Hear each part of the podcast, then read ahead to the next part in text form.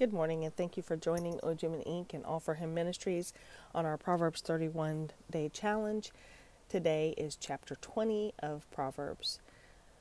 Thank you, Lord, for this day. We thank you for this opportunity to share your word once again with each other. We thank you for your words of wisdom that you allowed to, were allowed to be pinned down um, so that we may know what your heart is, Lord, and how we can live a life pleasing to you. I pray that today our hearts and minds are open uh, as we hear your word and that we desire to walk in your paths. In the name of Jesus, amen.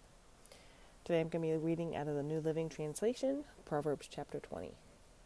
Wine produces mockers, and alcohol leads to brawls.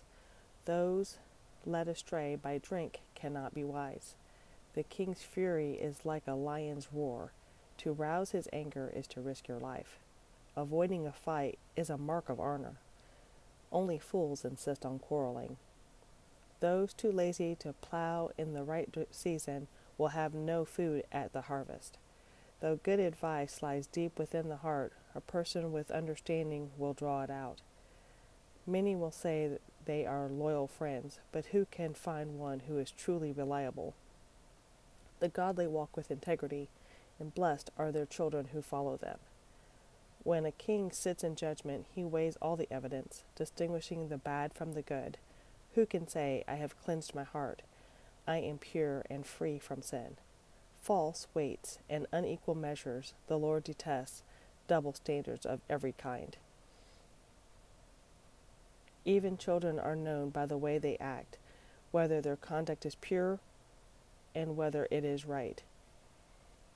Ears to hear and eyes to see both are gifts from the Lord. If you love sleep, you will end in poverty. Keep your eyes open, and there will be plenty to eat. The buyer haggles over the price, saying it's worthless, then brags about getting a bargain. Wise words are more valuable than much gold and many rubies. Get security from someone who guarantees a stranger's debt. Get a deposit if he does it for foreigners. Stolen bread tastes sweet, but it turns to gravel in the mouth. Plans succeed through good counsel. Don't go to war without wise advice. Gossip goes around selling secrets, so don't hang around with chatters. If you insult your father or mother, your light will be snuffed out in total darkness. An inheritance obtained too early in life is not a blessing in the end. Don't say, I will get even for this wrong. Wait for the Lord to handle the matter. The Lord detests double standards, and he is not pleased by dishonest scales. The Lord directs our steps, so why try to understand everything along the way? Don't trap yourself by making a rash promise to God and only later counting the cost. A wise king scatters the wicked like wheat, then runs this threshing wheel over, the, over them.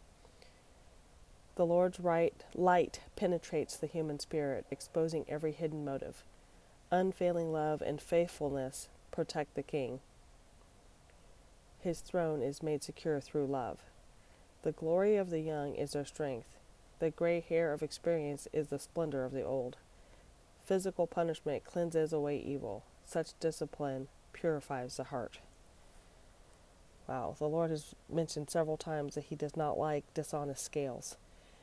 And the and the other great thing that we're learning about this chapter is that if you walk in the way of the Lord and your children follow after you, not only are you blessed, but you're blessing another generation. I pray that you choose a path of life again today, that your children and your children's children may be blessed and follow after you. Have a great day.